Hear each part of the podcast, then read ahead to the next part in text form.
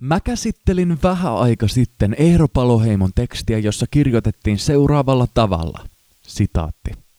Maa, meidän taivaankappaleemme on sairas. Sen tauti on ylettömästi lisääntynyt ja lisääntyvä ihmislaji. Se synnyttää jopa etäispesäkkeitä syövän lailla. Sitaatti kiinni.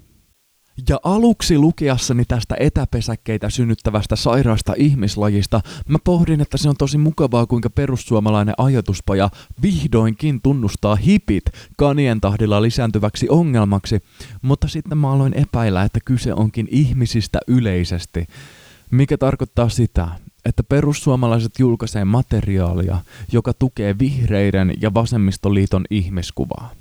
Ja poliitikkojen ja puolueiden nimissä toimivien ihmisten pitää olla varovia metaforien kanssa. Jos ihmisiä on liikaa ja ihminen on syöpä, niin maailmassa on jo loistavat keinot vähentää ihmisten määrää kuin syöpää konsanaan. Varsinkin nuorien poliitikkojen tulee olla varovaisia metaforien kanssa, sillä ihmisen sanavalinnat kertoo siitä, millaiset arvot ihmisellä on. Ihmisen sanavalinnat kertoo siitä, miten hän näkee ihmisen, ja ihmiskuva kertoo poliitikosta kaiken olennaisen äänestäjälle.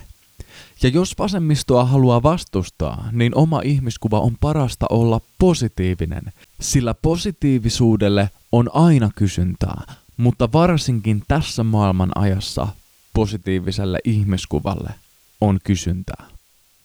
Positiiviselle ihmiskuvalle on myös todella hyvät perustelut, sillä jos me tarkastellaan maailman eliölajeja ja pyritään laittamaan niitä arvojärjestykseen, niin me huomataan ensimmäisenä se ironia, että ihminen on ainoa laji, jolla on arvoja tai pystyy laittamaan monimutkaisia asioita arvojärjestykseen.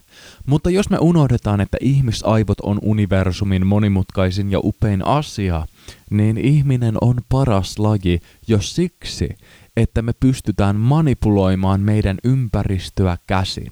Me ollaan hyviä uimaan, me voitaisiin juosta hevonen uuvuksiin pitkällä matkalla, mikäli me ollaan hyvässä kunnossa. Ja me pystytään liikkua jäällä, ja jos sä näkisit jonkun virtahevon luistelemassa, niin itekin tietäisit, että se on poikkeuksellisen siisti juttu. Sen lisäksi me ollaan opittu lennättämään useita jäseniämme paikasta toiseen ja rakentamaan aivan uskomattomia asumuksia. Evoluution tehtävä oli luoda mestariteos, ja näillä näkymin ihminen on luonnon mestariteos, eikä tämän toteaminen tarvitse muuta kuin arkista havainnointia. Nykymaailmassa ihmiselle tekisi myös hyvää muistaa oma upeutensa, ja se saattaisi poistaa ihmiselle opetetun itse inhon. Perussuomalaiset vois kasvaa vielä merkityksellisemmäksi liikkeeksi myymällä jotain arvokasta ja kysyttyä ideaa, jota muut eivät myy. Tällainen mahtava ja maailman kipeästi tarvitsema idea on juurikin myönteinen ihmiskuva. Sitä ei löydy mistään toisesta puolueesta Suomessa, sillä kristillisdemokraattienkin aatteeseen kuuluu käsitys ihmisestä läpeensä syntisenä ja pahana, joka ei kykene toimimaan moraalisesti oikein. Kokoomus taas on aatteeton kasa poliittisia broilereita, joilla ei ole selkeätä linjaa tästä asiasta, vaikka he voisivatkin positiivista ihmiskäsitystä ajaa ainakin teoriassa.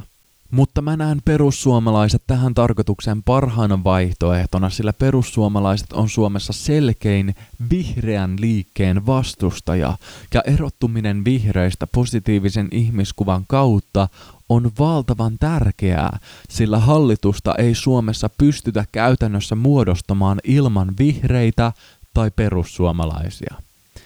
Maailmassa oli vuosituhansia käsitys, että ihmisen tulee alistua Jumalan kaltaiselle korkeammalle voimalle, ja kristillinen moraali on juurikin tätä.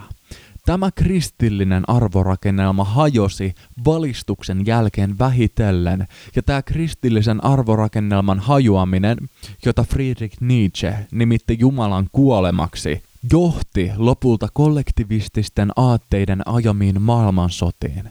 Kun kristillinen moraali ja ihmisen arvojen perusta tuhoutui, niin sen pyrki korvaamaan kommunismi ja fasismi. Kollektivistiset aatteet taas ovat korvanneet kristillisen moraalin orjamoraalina, jossa yksilö on velvollinen ajamaan yhteistä hyvää ja on syntymästä saakka velkaa yhteisölleen ja hyvä yleisö. Meidän maailmamme on vieläkin tulehtunut kristillisen moraalin ja kollektivismin ajamasta altruismista, eli käsityksestä, jonka mukaan moraalinen ihminen ajaa yhteistä hyvää ja muiden ihmisten etua oman etunsa edellä. Me tarvitaan uusi ihanne ihmisestä. Itsenäinen ihminen, joka toimii yksin oman järkensä mukaan ja jolla on valtava itsearvostus. Ihminen, joka ei salli itsensä toimia uskonsa, oletustensa tai tunteidensa pohjalta ja lähde luomaan muita ihmisiä rajoittavia poliittisia järjestelmiä satunnaisten päähänpistojensa seurauksena. Me tarvitaan moraali, jonka keskiössä on yksilön rationaalinen oman edun tavoittelu, ja tämän moraalin pohjalta ihminen toimii siten, että hän kasvattaa itsessään ja ympäristössään niitä hyveitä, joita hän itse pitää arvossa.